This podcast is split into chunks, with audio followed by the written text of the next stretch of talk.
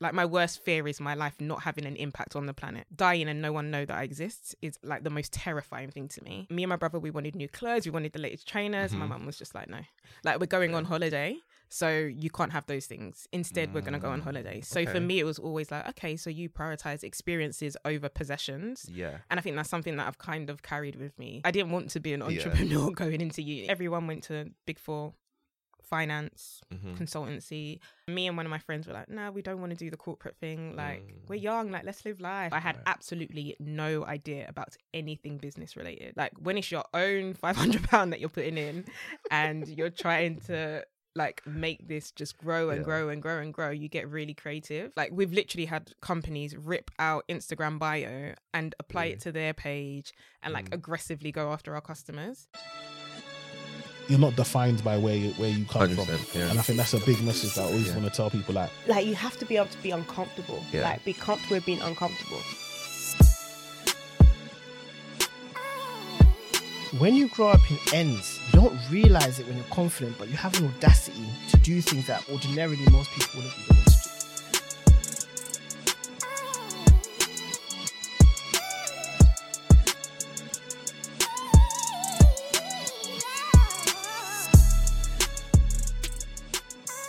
Welcome back to the Takeoff Experience. We have a special guest in the building, Jamelia. How are you doing today? i'm good thank you how are you I am good as well. So you were telling me offline that you had a very, very busy day today. i did Yeah. What was you busy doing? i actually done two interviews Okay. for two different positions this morning Okay. and then online meetings and then like very boring admin office stuff like returning keys and yeah getting electrical certificates for our old office Yeah. so boring stuff and then i was working on a pitch for a client that i'm really excited about Okay. Is that is that the most exciting part of your day, like doing the creative stuff and not the, you know, admin boring stuff? Do you, Yeah. do you classify interviews as boring? as well? no i like interviews Okay. yeah i think it's really interesting to get to know people Mhm. And what i also think is so captivating is finding Yeah. out people's perspective of the brand before they join it so that's that was really really good Yeah. um yeah there's just so much really good talent out there Yeah. so it's interesting to have various conversations but Mm-hmm. very difficult to make the decisions And I guess for you as well, since you say that there's so much great talent, how do you what do you do to convince them? Would you say? Convince them Yeah. what do you mean So a lot I think these days, right, with I guess employers, mm, of course they've applied, right? But you Mhm. also want to convince them that the culture's right and things like that. So I guess what do you do to convince them that actually this is the right place for you to to work? Or do you think that they're already convinced? i mean i don't i don't want to be cocky but i don't think i don't think there's much convincing i feel Okay. i feel like if they applied for it then they already are interested in what we're doing okay. anyone that's applied and has been a really strong candidate has expressed that they understand the necessity of the business Okay. they have an affinity to why we exist, the Yeah. people that we serve, the mission that we're accomplishing, and the impact that we're having on the industry. Okay. And so it's more of a like personality vibe check slash Okay. match as opposed to like please please please join the company Mm. it's like okay they appreciate what we're doing and equally we appreciate the skills that skills that they possess Yeah. and it's just figuring out like does this work on both sides Yeah.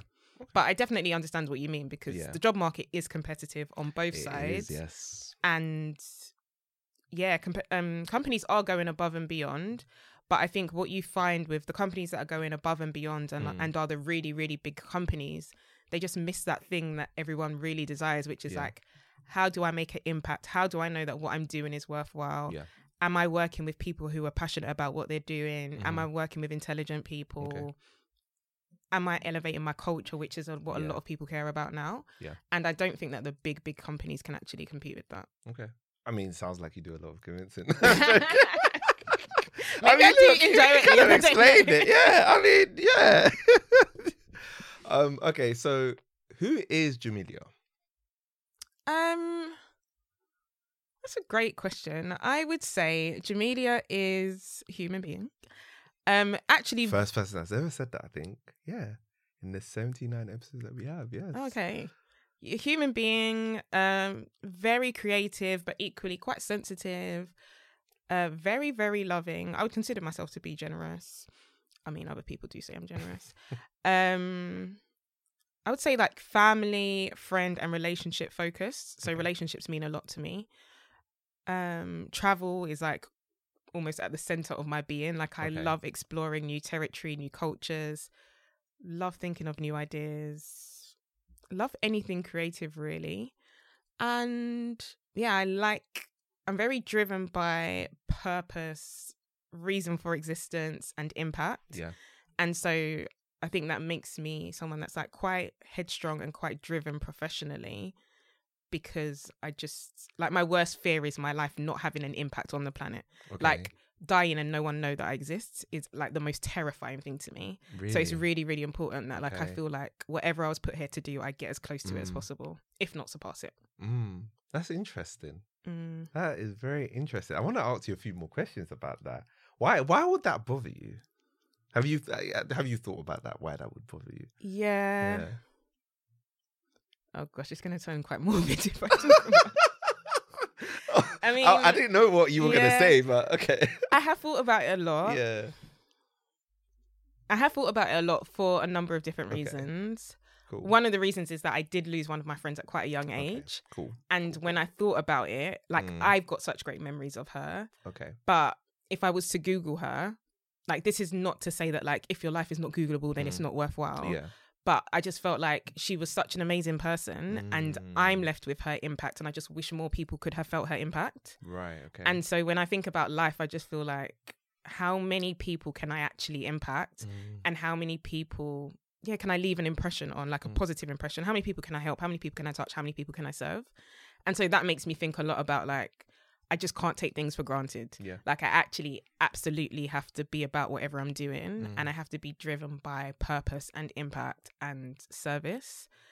Um and I'm obsessed with Beyonce. Okay. And one of her favorite Cool, one, one of my favorite songs is Okay. I Was Here because it really makes me feel like, yeah, Yeah. man, like you really have to let the know that Okay. world know that you were here and that yeah. like you're doing what you're doing. And for some people that looks like like massive global influence like Beyonce. And for other people it's like a very humble cleaning job, but they're doing their best at it.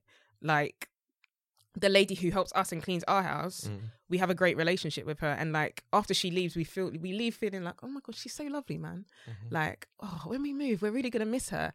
And she's fulfilling her purpose in Yeah. our lives because she's actually like she's being of service to us, but she's also just being such a good human. Yeah.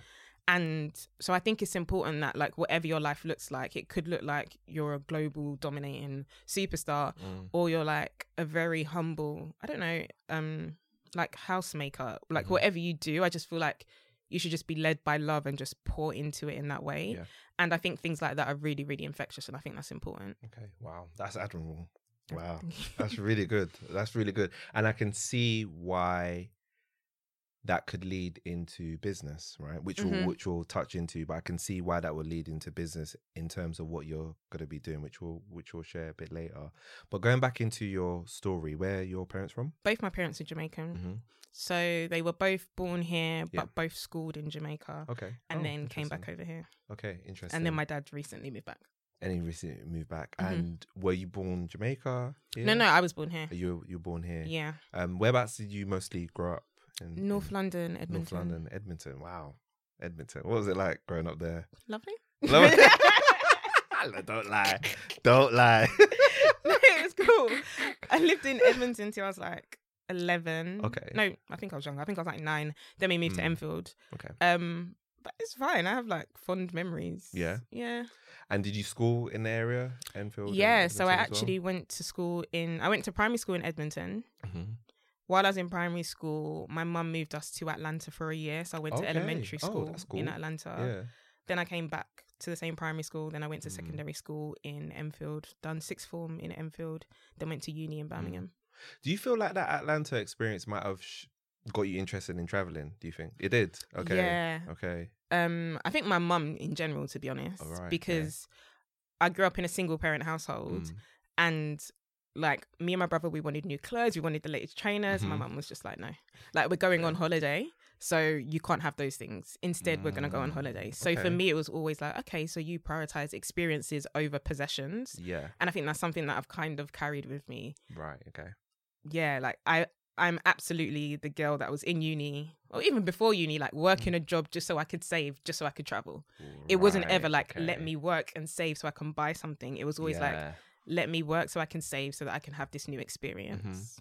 Mm-hmm. and those experiences i feel i, I i'm one of those people I, I definitely prioritize experience over material things i feel like experiences are irreplaceable to be honest right Mhm. like you can't you can't just get i don't know it it hits different for me anyway i don't know about other people i guess maybe people decide that actually they prefer they prefer things but for me for sure holidays for sure Mm. Okay, so so so you came back to to North London. What what was school like for you? Do you do you feel like you were into into into your education? You went in, into your education. Yeah, I was. My mum's a teacher. Yeah. So like education was always top priority. Okay. Her mum was a teacher, so I literally come from like a lineage Right. of women who were educators. Yeah.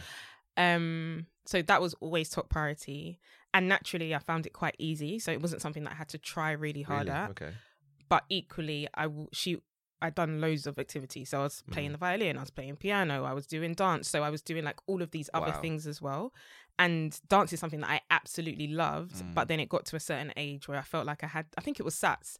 And I felt like, okay, no, I need to put my head down and like really focus Mm. on my academics. And I think that was kind of like a shifting or like a turning point for me, Mhm. um, whereby I just, yeah, really threw myself into education Okay. now that I look back, I wish that I had maintained a bit more of a balance because I feel like that has become a habit for me that like if if I enter a season where it takes a lot of concentration, like I will go all in and have tunnel vision. Whereas I think I'm learning as I progress through adulthood that like that doesn't really work as much because you do Mm. have other responsibilities that you Yeah. need to manage. So yeah. Interesting. Wow, that's interesting. And I guess so. You went to college, right? as yeah. Well? Went sixth form. Sixth form, and university. What subject did you decide to study at university? So university, I studied business and international relations. So whenever I say that, people are like, yeah, of course. But I didn't take, I didn't want to be an Yeah. entrepreneur going into uni. yeah.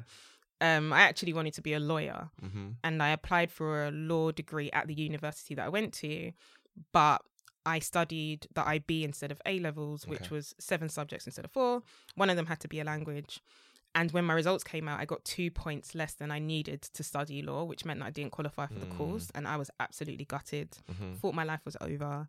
Thought that like no, my career dreams. It's crazy when you look back. Your life is never over. right. Ever. I felt like my career dreams like just Mm. completely shattered.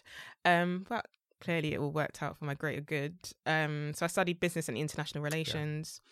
Particularly like that course because of the international relations aspect. It meant that I could travel, and it was a requirement that I took a year out of uni to do a placement year, and Mhm. that was like one of the biggest turning points in my life again. I would Yeah. say. Yeah. Okay, so you decided to do business and international relations because the law thing. Did you did you plan to go back down the legal route at any point, or was it like, okay, law, that's it, it's done. I'm not I'm not going back there. No. It, it wasn't a consideration for me because I Really? like, I didn't want to delay going to uni another Okay. year because I had set in my mind that I was going to graduate by a certain age. Yeah.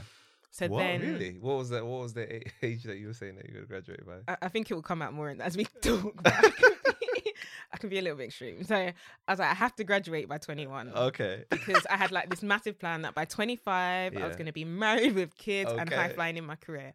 Obviously, that's not exactly how it goes. Why is everybody's? I'm trying to figure that out. Why is why? Why was that your goal? Actually, yeah, be good to discover. My goal to be married Yeah. with kids and high flying in my yeah, career. and finish uni at 21. Because I like- thought 25 was big people ages. I thought that at 25, crazy, you was a grown woman, Yeah, it's which you are in a certain respect, but kind not really. It's still little so bit, young. Yeah. So yeah, I had big dreams, which meant I didn't have time to do a degree Yeah. and then start Yeah. the the whole training program Mm. for law. So I was like, okay, it seems like I'm doing business and international relations. Let me just Mhm. make the most of this degree and figure it out as I go along. Like Yeah. I didn't start it thinking, okay, after this I'll do law. Um, I think a part of me was like, mm, maybe I'll do inter- maybe I'll do business law after, Mm. or I'll do international law after. But No, I was like, let me just do this degree, make Mhm. the most of it, get as many experiences as possible so Mhm. that when I do decide what I want to do, I can make an informed decision Yeah. rather than choosing a career before I've even like got my feet wet. Mm.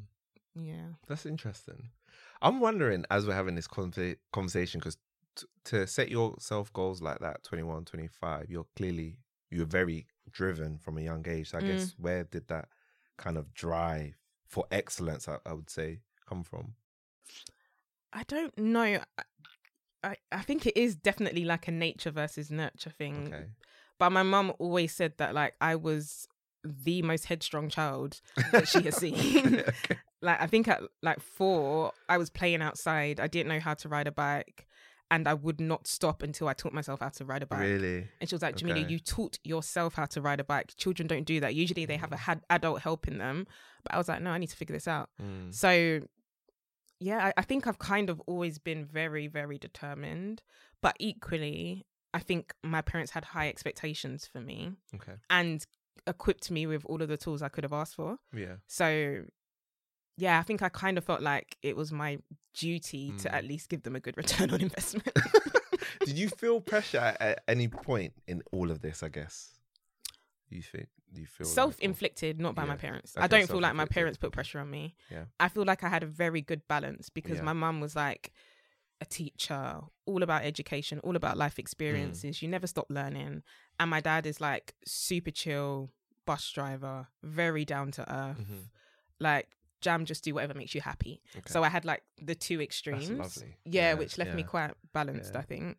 I think that's the best. And, you know, I think as I grow older, uh, I'm not sure if you, you might have had this realization, you realize that actually the best environment, I'm, I'm not a father yet, but Mm. what I would ideally like to do, the best type of environment is to allow your child to become just the best version of them in whatever they kind of want to do. Obviously, just like, I guess you give them a few options. Okay, okay, maybe if you want to go into music, if that doesn't go well, just make sure that you have some sort of skills Mhm. to to back it up so you can do something else. Yeah. I think that's the kind of environment that you kind of want to do. You don't want to limit them and say, okay, you must be a doctor, Absolutely. you must be an engineer, and they do something that they kind of hate yeah, in a way, right? yeah. Um, yeah, you kind of want to just get them to be the best version, and then they kind of figure out what. Yeah, and like just out for them. nurture again, I'm yet to be a mother, Yeah. but nurturing innate interests. Like Yeah. I was interested in dance from a really young age. Yeah. So I done ballet, I done street dance, Yeah. done jazz. I w- to be honest, I was not interested in instruments, so I was definitely forced down that path.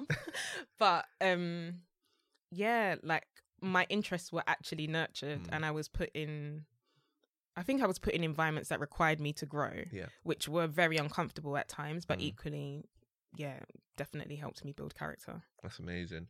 Okay, so ended up finishing uni, got your first job. Where was the Where was the first job at? Um, so my uni journey was actually quite interesting. So I'm gonna rewind a little bit. Okay. So in that placement year, Mm.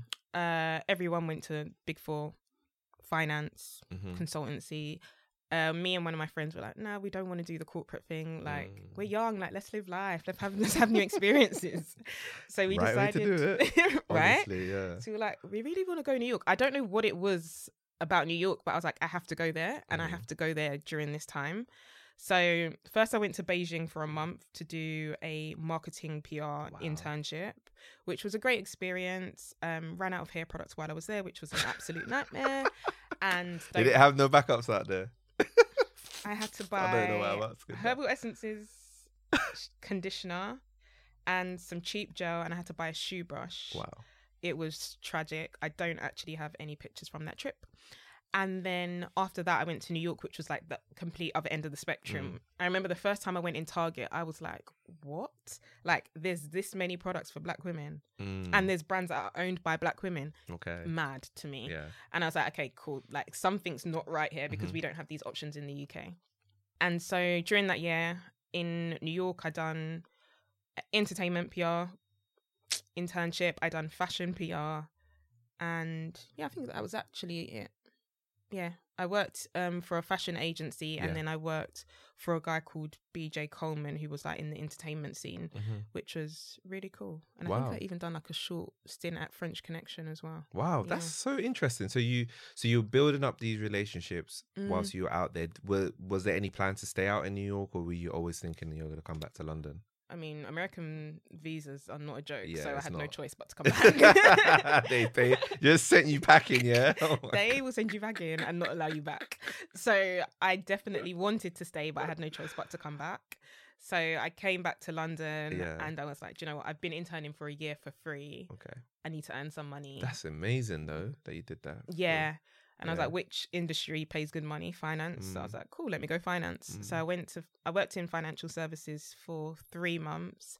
Then they invited me back as, they offered me the grad scheme during that time. Yeah. So I came back as a grad once I um had graduated, and then I was on the grad rotation for three years. Okay. Wow, that's amazing, and a lot of life experiences in all of that. But you Mm. saw it as kind of like fun, but clearly you're, you know, you're kind of prepping yourself to, you know, as we as as we move forward, right, into into business. I guess.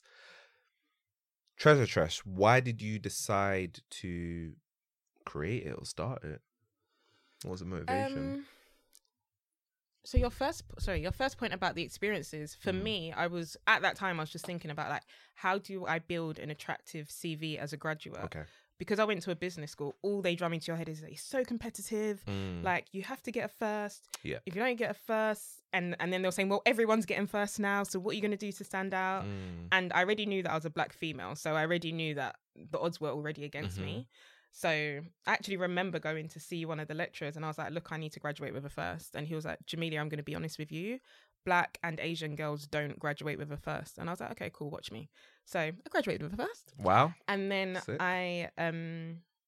But during even during that time, I knew that just having that qualification wasn't going to be enough. So I was like, how do I enrich myself with experiences so that when I go to interviews, I've got something to talk about. Um, so that was like my drive driving force for, throughout those experiences. And then Treasure Tress was like that New York experience, that Beijing experience for me was like, why as black women can we not just travel freely and have readily available the things that we need to take care of ourselves? Because at the root of it, hair care is hygiene. Mm-hmm. Like, why don't we have hygiene products that cater to us in the same way that everyone else does? And especially US, UK, I was like, why does the UK have to be 10 years behind? Why does it take 10 years for a product that's available in the US to become available in the UK? What Yeah. is that about? I've learned a lot now about compliancy and all those things that hold it Mm. up, but yet still, it's, it just seemed like things were just taking far too long. Mm-hmm. So for me, I was in love with the subscription model that I noticed when I was in the US. And I was like, there's nothing like it in the UK yet. Mm-hmm. I would love to start it. And I know that I would benefit from it because I'm someone that spends a lot of Yeah. money on beauty. So yeah, I can save myself some money while I'm at it. So when you initially start, in fact, before I even go to that question, we're talking as if everybody knows what is Treasure Tress from your point of view. I know what it is, but Mhm. if you can just explain. So Treasure Tress Yeah. is a product discovery service for black and multicultural women. So Mhm. essentially we send you Yeah. new products directly to your doorstep every month. Yeah. So your full wash day lineup from a shampoo, conditioner, leave-in conditioner, oil gel, everything you need to take care of your hair. Yeah. Amazing, amazing, and it's a subscription, right? It's so people can people. So I've seen you've got monthly, you've got bi-monthly. Mhm. So and then there's other options as well. Yeah. Um, so people subscribe and then you send out these products to them monthly by monthly, other options. Yeah. So before you launched, did you? How, I guess what was a pre-launch phase for you, like in terms of testing the types of products that you were going to include um, in your subscription boxes? Yeah, so I was already spending a lot of money Mm. every month on products. I was li- well, even while I was at uni, I was spending like eighty pounds a month buying Oh, wow. products on Amazon because I was seeing these girls use these products on YouTube, Mm.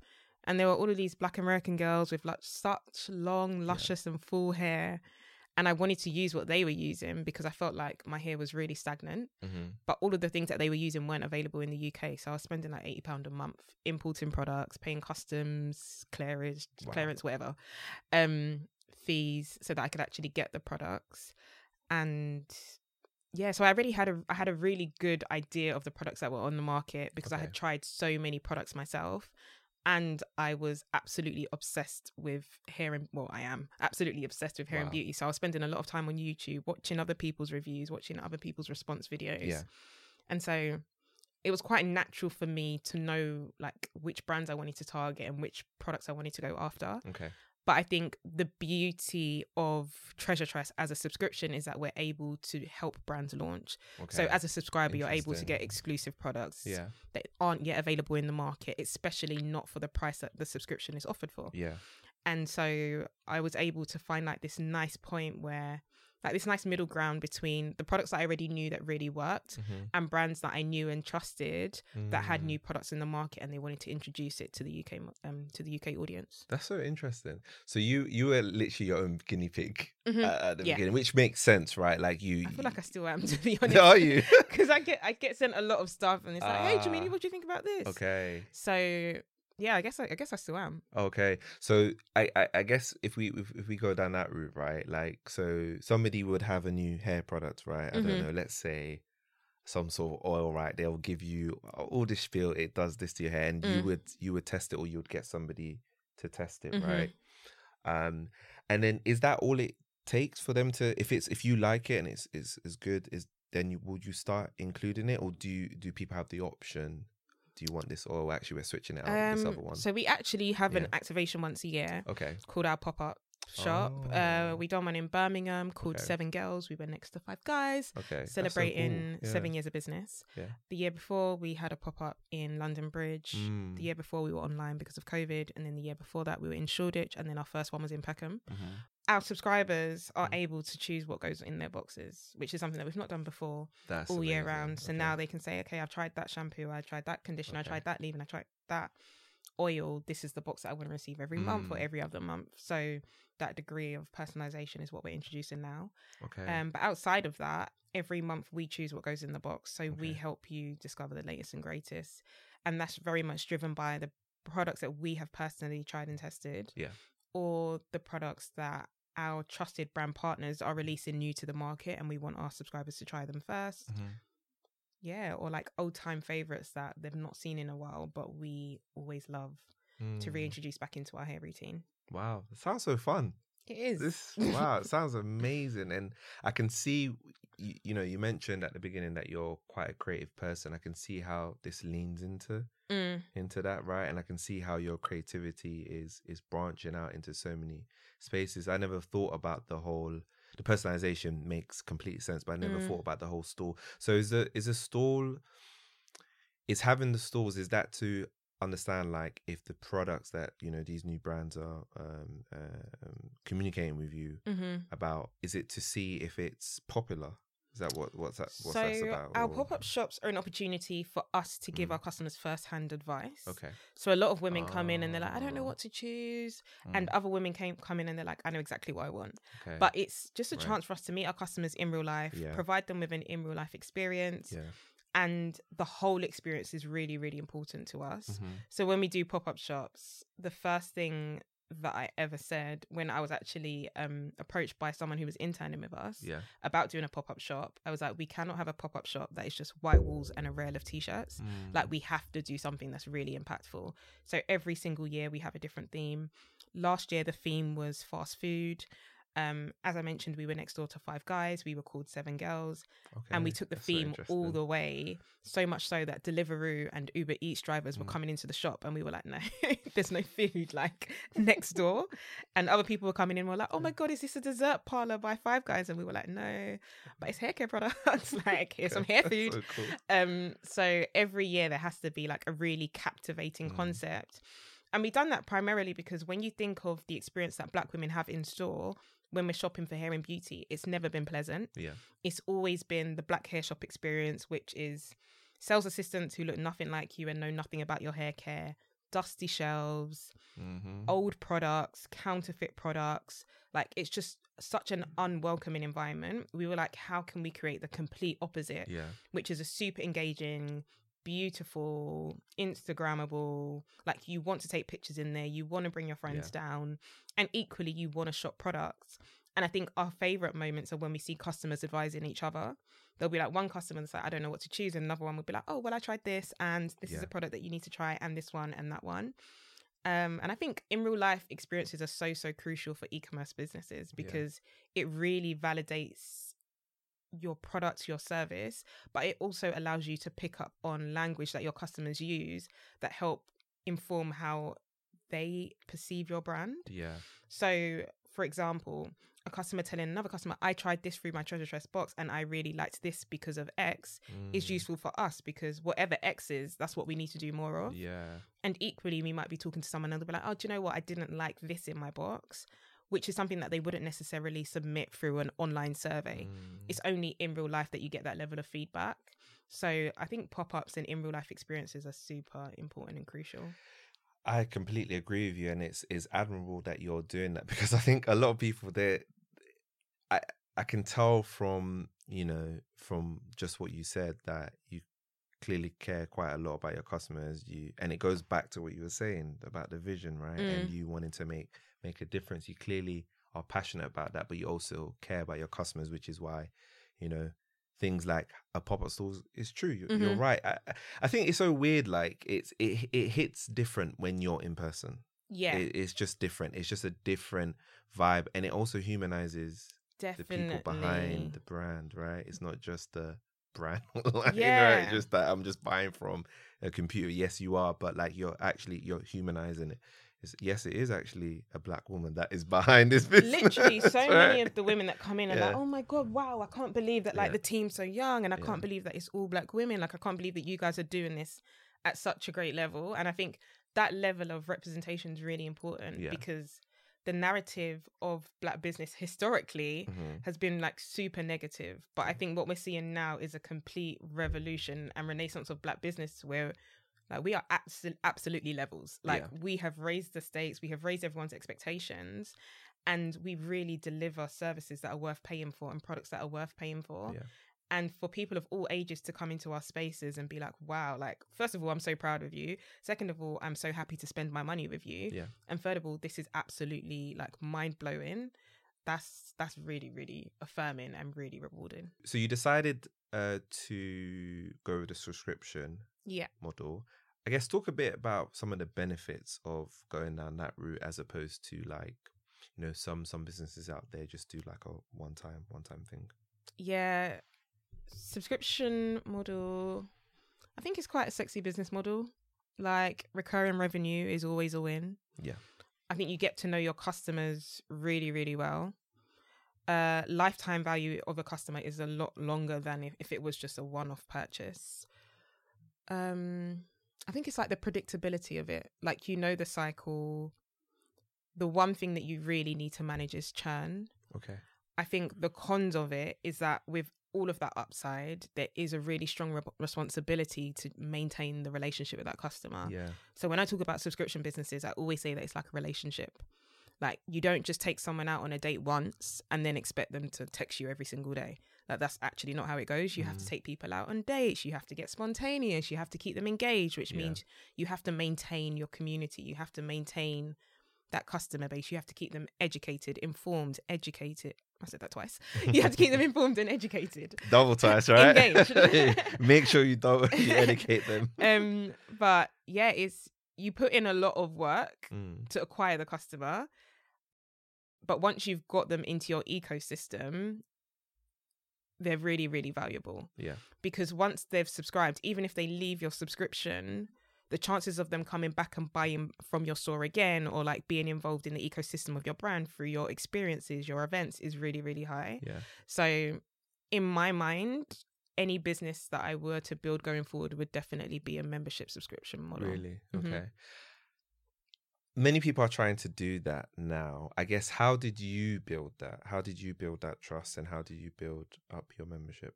Trust, I feel like, was built by over delivering. Okay. Like, that's something that I've said to my team from day one. Like, we under promise and we over deliver.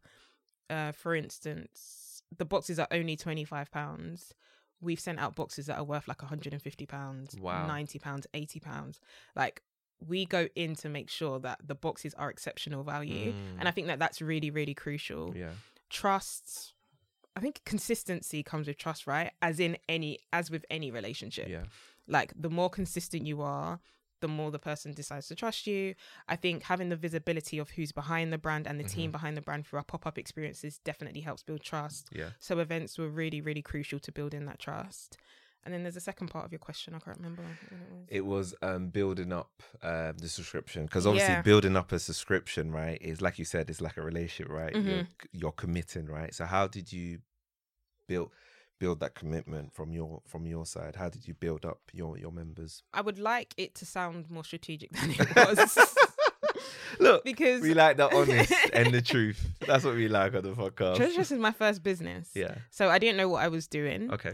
but I did know what I was seeking through the service. Mhm. And I listen a lot to my customers, even Yeah. to this day. Okay. Like if someone leaves a review and it's not a shining review, I want to talk with them. Like I want to know what happened, where did we go wrong, how can we improve? Mhm. And that's that's pretty much the way that we've always been. Mm. And so we grew organically through events Okay. and through word of mouth and through influencers who were open to us gifting them the boxes Right. and were sharing it with their networks. Okay.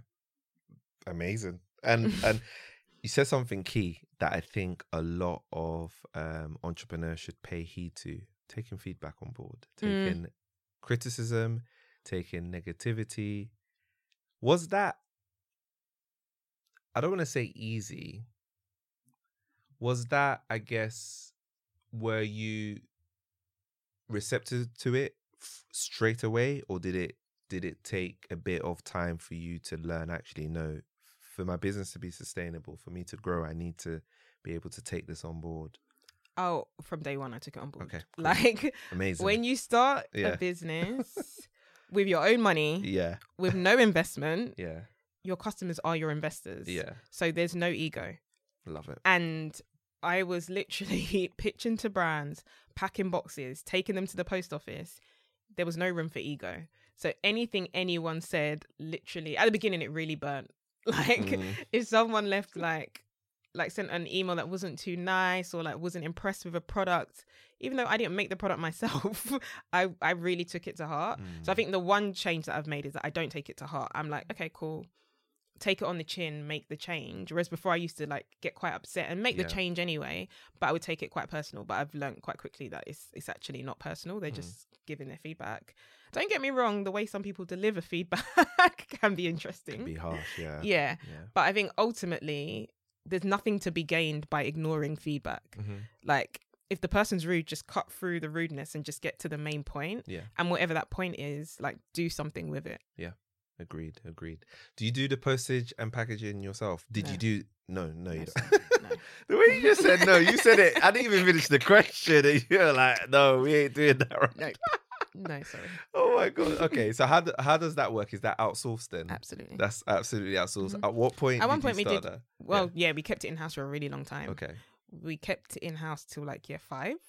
Right. Okay. Um and we went through a few different iterations of what that looks like. Like Mm, began in my mum's front room, then my mum's Mm. garage, and then my mum was like, "Get out." so then you need to get out of my yard. we were operating from storage units. That's where we were like packing our, our boxes, having Royal Mail come and Mm. deliver it, collect it from there. Then we moved to an office space that was large enough to have a warehouse in house. So then we done everything there, but that was quite challenging. Um, and so we made the decision to finally um partner with a fulfillment service. Why? Why? Mm. Because um, I'm trying to paint the picture for for people, right? Yeah, so Yeah. it's tough, right? When there's an office and you're speaking Mm. to a brand, and equally you've got the team that are packing the boxes who want like packing boxes is quite monotonous. So you Mm. want to keep yourself entertained. Yeah. yeah, And if you're young and you want to keep yourself entertained, you want to play music, you want Mhm. to key key. But when there's a client on the phone, they don't need to hear that in the background. I get it. And yeah. equally, we our team was really, really young. Our warehouse team was really young Mm, which meant that we had to stay quite close to them on the day to day. mm, But when you think about your list of priorities, like there just wasn't capacity to stay Mm. on the warehouse team Yeah. and facilitate the office team to help them do what they needed to do. And so, yeah, it was a matter of thinking how how do we move more efficiently mm, and with a little bit more intention, and that looks like dividing the two and having yeah, focusing my energy on the office team so that we can grow the business. Yeah, I get that. I completely get that. Like you said, it's so it's so interesting because the packing of the the boxes, it's not that it's a low value activity. It's not because that needs to be done correctly. Mhm. Because if it's not done correctly, customers will complain. Mhm. But it's like you said, it's mundane, Mhm. but it's important. It's Yeah. important. It is Very. it- I know what people are like. Everybody's like that. If you open a box or if it's crumpled or whatever, it's Mhm. like what they'll complain Absolutely. you know even if the product itself is is fine the box isn't crisp Mhm. Mm-mm. so yeah i do i do completely get that and i i guess working with you know a company that's doing the fulfillment for you Mhm. Are there certain standards that they've of i'm assuming that they've promised you certain standards that they'll Mhm. live up to do you have to do quality checks or do you you just kind of leave them to it And then No, until you definitely something- have to do quality checks. okay cool So we receive boxes in the same way that our customers okay. do. cool So we can get a good feel of okay, so this is how the customer received the box. okay But equally, our customers share their unboxings online, so we can see people Right. opening their boxes. okay And I'm like, "Mm, that product does not look right, or like. okay I don't like the way that that's been. Yeah. So we can stay quite close to it that way, thankfully, Wow. through social media. But I feel like anything, you've there's pros and cons of everything. Like Yeah. having it in house isn't perfect, but outsourcing Mm. it also isn't perfect. Yeah, yeah. It sounds like you're saving a lot of time though hmm on that, right? hmm Um, and then you're you're you're gaining efficiency, right? So I guess how does that work? Is it that you? Yeah, you tell me how it works. I don't want to assume how it Mm. works. How how does that? So if I was a customer and I I said, okay, I want to, you know, get a monthly subscription. hmm Um, obviously you you guys will have my details. Is it then you just then sending the details, or is it just going directly to the fulfillment? Directly. Okay. Oh, so as soon as we get the order, they get the order. Oh, oh. Um, like but that. we do run in cycles. Okay. So the date that you subscribe will dictate the box that you get. Ah, okay. Okay, Mhm. cool, cool, cool. So it's based on a cycle. Okay, that's cool. Yeah. How much did you put into the business at the start? I feel like I put in anywhere between five hundred pounds and Wow. one thousand five hundred. Really? Yeah. Did that did that burn you when you did that, or did you say, "Oh, this is a little investment" at the time? Um, five hundred pound weren't no little investment at the time. no, but now you're probably thinking, Yeah. come on, man, that's that's Yeah. nothing." But I know at the time, probably were thinking, "Oh, should I? you- Is it risk?" I, again, I'd never done it before, right? So I, I didn't know what was going to be the outcome. yeah. Yeah, there's I could have done a lot of other things with that money. So Wow. yeah, I guess it, did, it did at the time. Yeah. Yeah. Okay. And what is the outcome? What What has been the outcome? you don't have to give me, you know, because I know some people, to be honest, don't want to talk about figures all the time. But Yeah. I guess what, yeah, if you could give us a sense of it. I mean, it's the best investment I've ever made. Say that. You It's can basically get the 500 however many times, right? Yeah. Definitely multiplied that. Yeah. Um. Yeah. Yeah. Okay.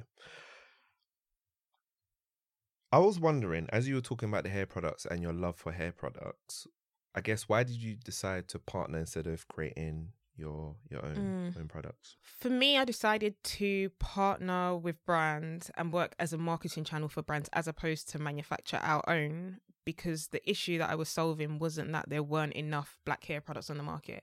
It's Yeah. just that we didn't have access to them Mm. and that we didn't have the education Okay. in addition to the product. Yeah. So for me, the solution wasn't going to be creating my own range of products. The solution was going to be educating everyone on the products that are already available Yeah. in the market so that they know how to use them. Okay, cool. Love it. And I think, you know, it's so interesting because Amazon doesn't, well, now, yeah, now they do, but when they started, they didn't Mm. create their own products, right? I think Yeah. everybody's always in love with creating products as a Mm. business. I don't think you need to to have a Yeah. viable business, right? I agree. You know, you can kind of, it's almost like a bit of a hack Mm. to be able to use somebody else's product and then still create value out of it Mm-hmm. right? And as you mentioned as well, there's a lot of um there's a lot of brands out there that have not been discovered and people Mhm. don't want to take the risk. When they when they associate with your brand, Mm. which they trust, then Mm. they oh actually Treasure Tress has done that for us, right? Yeah. We can now trust trust that this this this now works. I guess my question that I had for you: Are you worried about imitators? Anybody imitating your business, or is it like, no, we've got our goals, we've got our vision, we're just gonna do what we're gonna do, or you haven't even thought about that?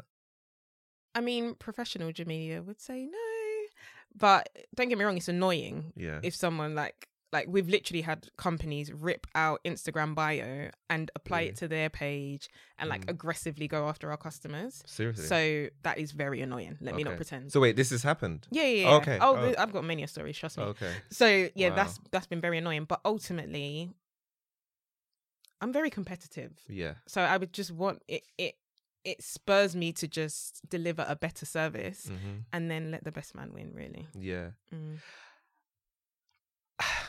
I, you know, my take on the whole imitator stuff. I just think that long term, it's not gonna work. Mm. Yeah, I, I think it validates the yeah. idea. It validates the market. Yeah.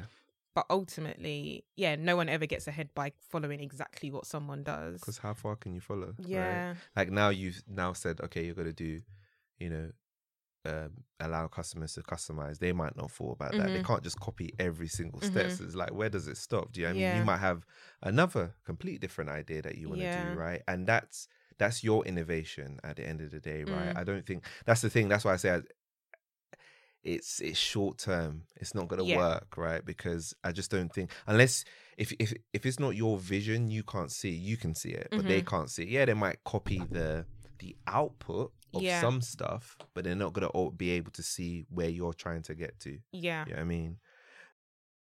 Cool. As an entrepreneur, why do you think you found success? Um, I don't. I- First of all, I think success is so relative, Mm-hmm.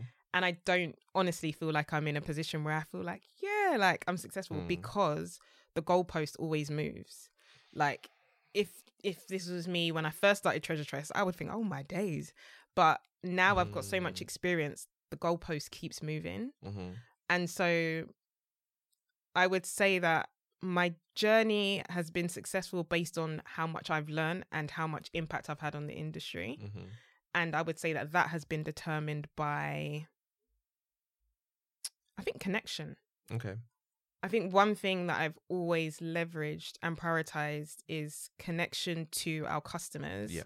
And connection to and customers and clients alike. So the connections that we have with the brands that we work with and the connections that we have with our subscribers Mhm. the connections with the wider community like Yeah. talent influencers um key figures i think it's all it all comes down to connection Yeah. and i think that that has been the most important thing and the fact that it's very authentic Yeah. like i literally created a brand that i really wish existed Yeah. and so a lot of the things that we do is led by our gut and led by intuition because it's led by what we want to see Yeah. and i think that that's that's really important Yeah, I completely agree. I completely agree. So you've been doing this for seven years. It's a long time. Mhm. First business. I was telling you offline that it's like it's basically like a unicorn, really. Not not many people. Look, you're humble. That's why you're like, oh no, I don't know. But um, I guess in your seven years, what would you say have been some of the challenges that you found as an entrepreneur? wow where do we start Mm. challenges i feel like everything's double-sided one of Yeah. one of the challenges i was going to say is naive naivety like i just didn't know what i was doing Mm-hmm. and when i say i didn't know what i was doing i was unaware that people were out raising money for businesses that were a piece of paper i thought that i had to create my business prove it for a year then go out for funding so i had Right. absolutely no idea about anything business related Okay. And so I think I was really naive, but then equally, I think that naivety paid off because it made me really creative. Like when it's your own five hundred pound that you're putting in, and you're trying to like make this just grow and Yeah. grow and grow and grow, you get really creative. And I think that those sparks of creativity have carried the brand a very long way. And a word that always comes up when people describe Treasure Tress is innovation Mm. and that has come out of necessity. Yeah. So I think naivety was definitely a big thing. Challenges, I think, even connected to that point, when I did start to speak to investors, the take was very much like, oh, uh, it's a very niche business. Why don't you consider widening? broadening your scope, Mm. including white women. Like, why doesn't your box also cater to women with straight hair? And I thought, Mm. oh no, like that's actually Don't not. Mm, it's not really the problem I'm trying to solve, if I'm being honest. So that fundraising challenges. So did you get? Did you did you No. overcome the fundraising? No, no. So we've bootstrapped up until this point. Really? Yeah, yeah, yeah. We've not taken Incredible.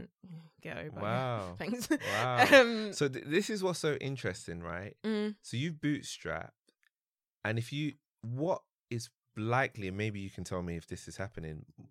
Probably what's going to happen is investors will now come and say, "Oh, look what you've done, seven years, mm, da, da," and now they'll be interested, which is, it's kind of messed up, isn't it? yeah. In a way, right?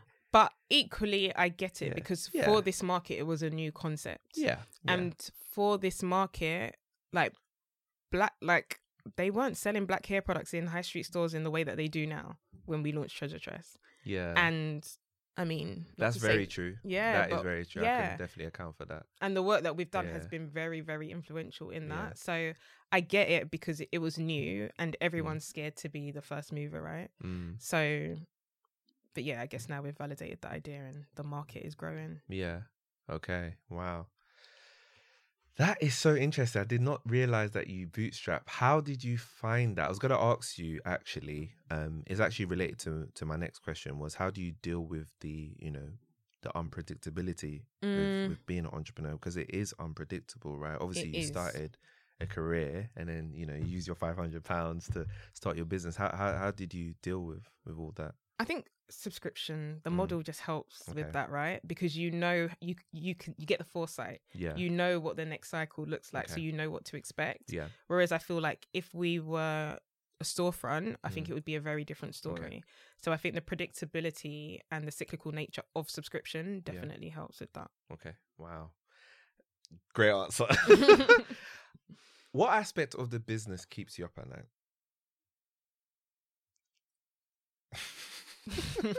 Is it multiple things? it doesn't keep me up at night. Yeah. I mean, to be honest, a lot, a lot. There's a lot. There's a lot that happens. Like, I think there's a perception of treasure tress, and then once people actually get into the company, they're like, "Oh my days, there is actually so much going on." Yeah. So there's always like client pitches. There's always logistics. Like, Mm.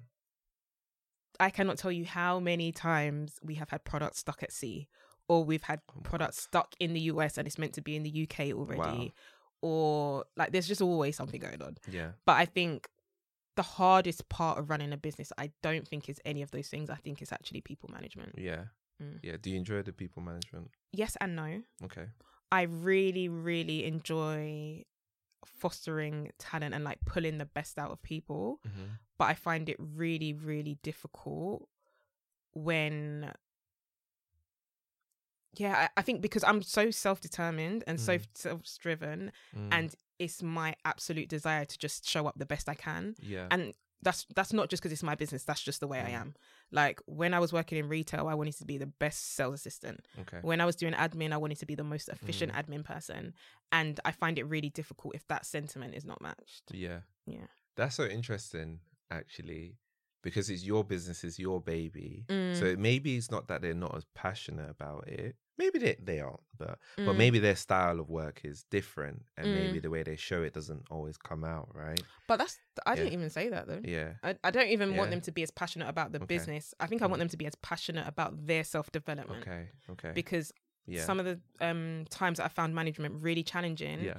is when i know that someone's really got it but they're just not like pulling it out it. themselves or like Yeah. pushing themselves. I find that really tough because I'm like, why don't you want that? Mm. Whereas like the shining stars are the people that are like, no, like I'm showing up today for me. Like as much as I work at Treasure Tress, this Mm. is my game yeah. because I want to be the best version of me, okay. and that is what I love. Yeah. That's so interesting because it's it's I don't want to say it's rare, but Mm, kind of rare. Sorry. Um it's I, I would say it's as in you think it's rare that that people want to show up for themselves, you think? Interesting. I think I think it's an age thing. Okay. Yeah. because I Yeah. think now social media, in particular TikTok, quiet counseling, canceling or quiet quitting, sorry, Quite quitting. yeah, is yeah, really a thing. Yeah, yeah. Where yeah, people are like, yeah, look, yeah. I don't want to overwork. I'm going to do the bare minimum and get Which by. is silly. And I think that that's really Yeah. counter Yeah. to the approach of I'm showing up today for myself Yeah. because I want to become better at whatever Yeah. I'm doing. yeah. So I would say that it's real in that respect. But again, I'm excited by I think interviewing continues to make Mm. me excited because there is so much talent out there Yeah. and the right people are really self determined and are really like, yeah, I wanna I want to perform well in this company, Mm, but I want to perform well for myself Yeah. because I want to be the best fill in the gap. yeah. As much as there are, you know, I know quiet quitting is like a buzzword. Like you Mm. said, there are the same amount of people who are super motivated, Mm. got to do their best. They're going to give their best to to the business. It's such an interesting thing because, like you like you said, when you when you're joining a company anyway, really, it is for yourself as much as it is for the Mm. company. It is for yourself. You are developing yourself. So I don't know why people don't see it like that. Yes, you are getting paid. Yes, there are other aspects, but you are also developing yourself. Yeah. Is it true? But right? equally, like while Mm. there's the quiet quitting thing, I think Yeah. there's it also comes down to confidence Yeah. sometimes. Yeah. Like sometimes people just don't have enough confidence to believe that they can perform at a certain level or deliver at a certain level. And then that confidence sometimes looks like withdrawal. Yeah. Um and I think that, that that's also a factor. Yeah, yeah.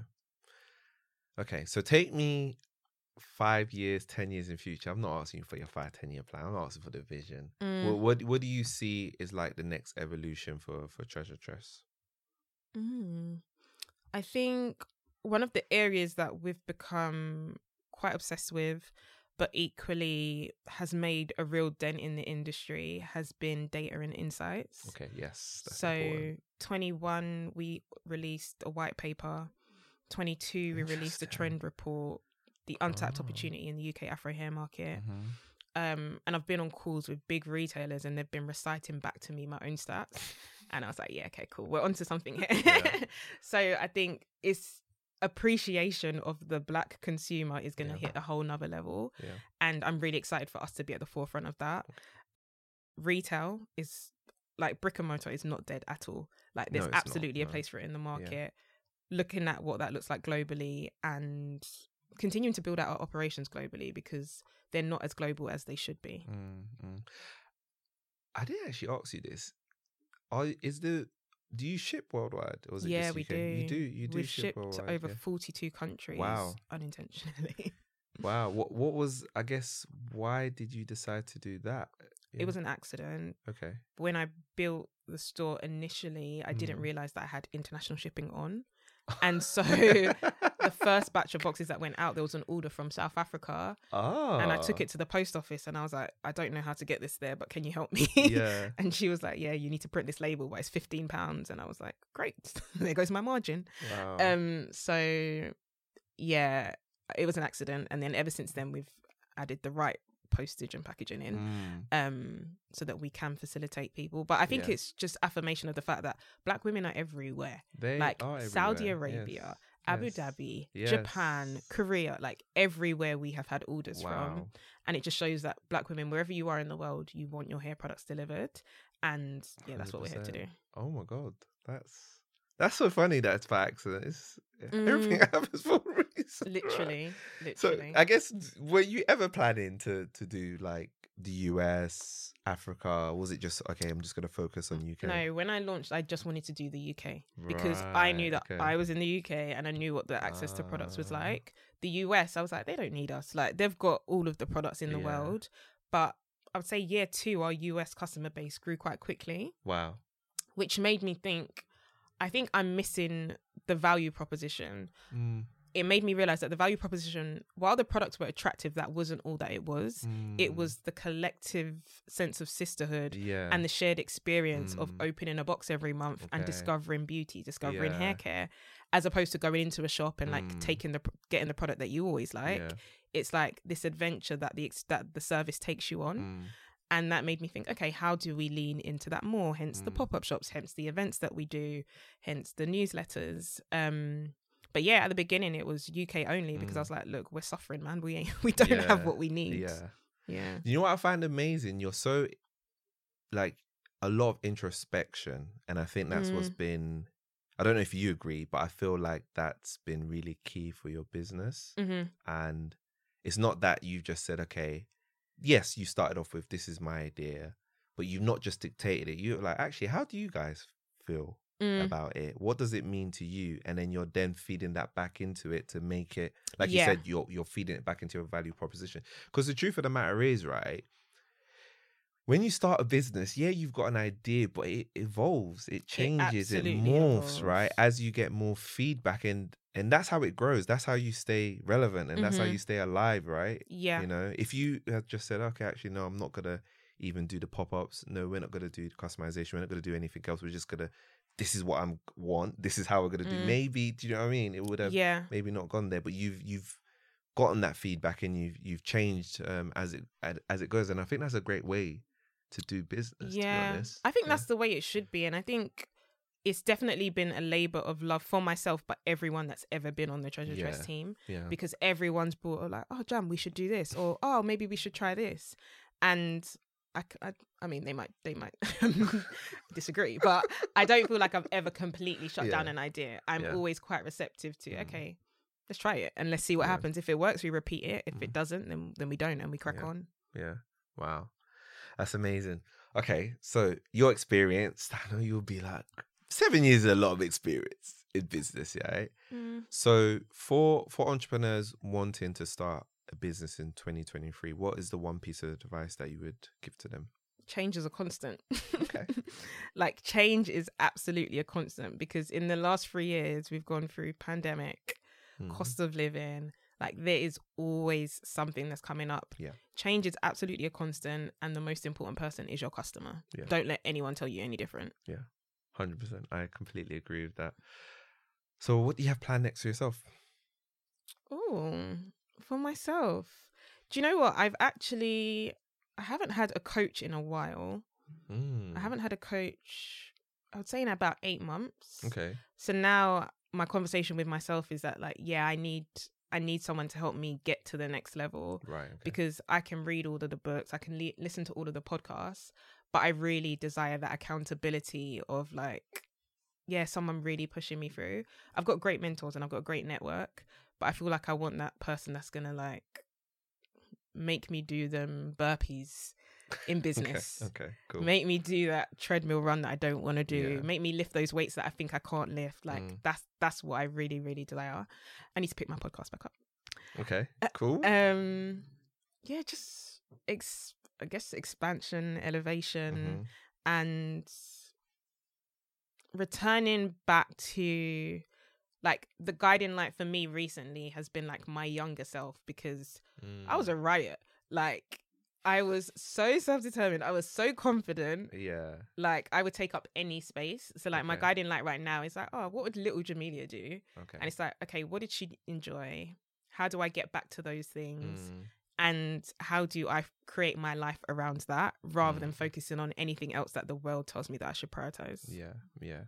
It's crazy that as you say that, I feel like you mentioned you being naive before, right? When you first started, and I feel like when you're naive, you t- you, you tend to probably take on more risks, and then you do stuff and you don't realize you don't think about it. But then when you experience it, you kind of Mm, limit yourself. Is weird. As you get more experience, you yeah. become more limited Yeah. in your creativity because you've now got learned experience. You're like Mhm. you're now like, okay, actually this didn't work out, so maybe I shouldn't try something that's similar to this. It's so Yeah. it's so interesting. As you get more experience, you're just Yeah. not as whereas where you are, you don't know. So you're like, okay, let me you know, you don't know what, what what's gonna happen, what's gonna go wrong, right? Yeah. Uh, so yeah, so it's it's it's definitely it's definitely so interesting. It's like Um, that journey of adulthood. Yeah. Like as an adult, you become more fearful of things, whereas Mm. as a child, you just jump. Like you don't care. Exactly, exactly. So where can people find you? Mostly on Instagram Mhm. at Jamelia is obsessed. Starting to get into TikTok at Jamelia is obsessed. TikTok is great. Um, and at Treasure Tress across all platforms, of course. And that's pretty much it. Amazing, amazing. Do you have any final words for the watchers and listeners? My final words would definitely be to measure your life success by your own metric instead of allowing the external world to determine it. Because I truly believe that everyone is here to do something. Yeah. And again, it looks completely different for everyone. But I think it's really important that we hone in on that. We learn to quiet the noise of everything else and do what we're here to do. And ultimately, that looks like constant revision of ourselves, redefinition of ourselves, and like really pushing ourselves to the next level. And it takes great awareness, it takes great discipline, but equally enjoying the journey and having fun along the way is really important. completely completely completely agree and you're right i think it's it is tough because social media is there and Mm. we're constantly comparing ourselves to our peers to people that we don't know and Mhm. thinking that's the standard when actually really and truly we don't even know people's lives right Mhm.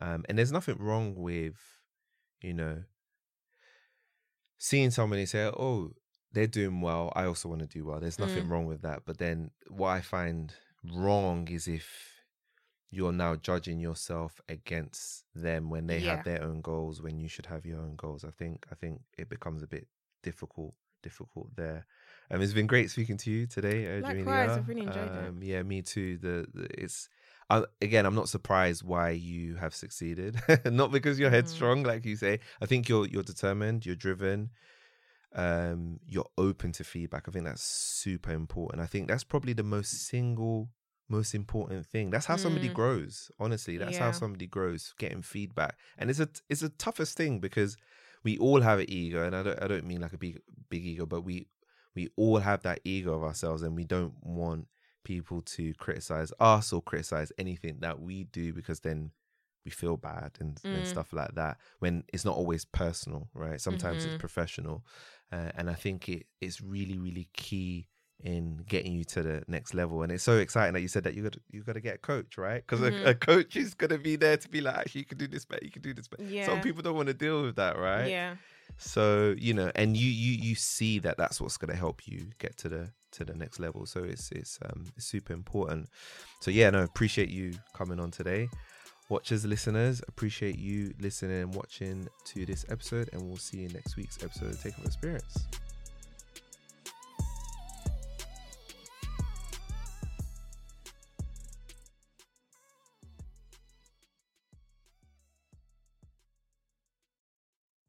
BetMGM has an unreal deal for sports fans in Virginia. Turn $5 into $150 instantly when you place your first wager at BetMGM. Simply download the BetMGM app and sign up using code Champion150. Then, place a $5 wager on any sport. You'll receive $150 in bonus bets, regardless of your wager's outcome. And if you think the fun stops there, the King of Sportsbooks has plenty of surprises in store. Check out daily promotions, same game parlays, live bets, and so much more. Download the app in Virginia today and get $150 in bonus bets instantly from your first wager. Only at BetMGM.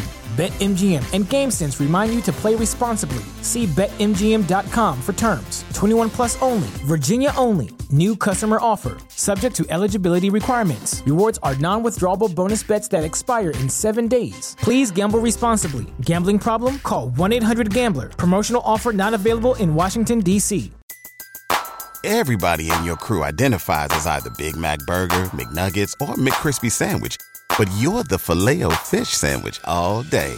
That crispy fish, that savory tartar sauce, that melty cheese, that pillowy bun. Yeah, you get it. Every time. And if you love the filet of fish, right now you can catch two of the classics you love for just $6. Limited time only. Price and participation may vary. Cannot be combined with any other offer. Single item at regular price. Ba-da-ba-ba-ba.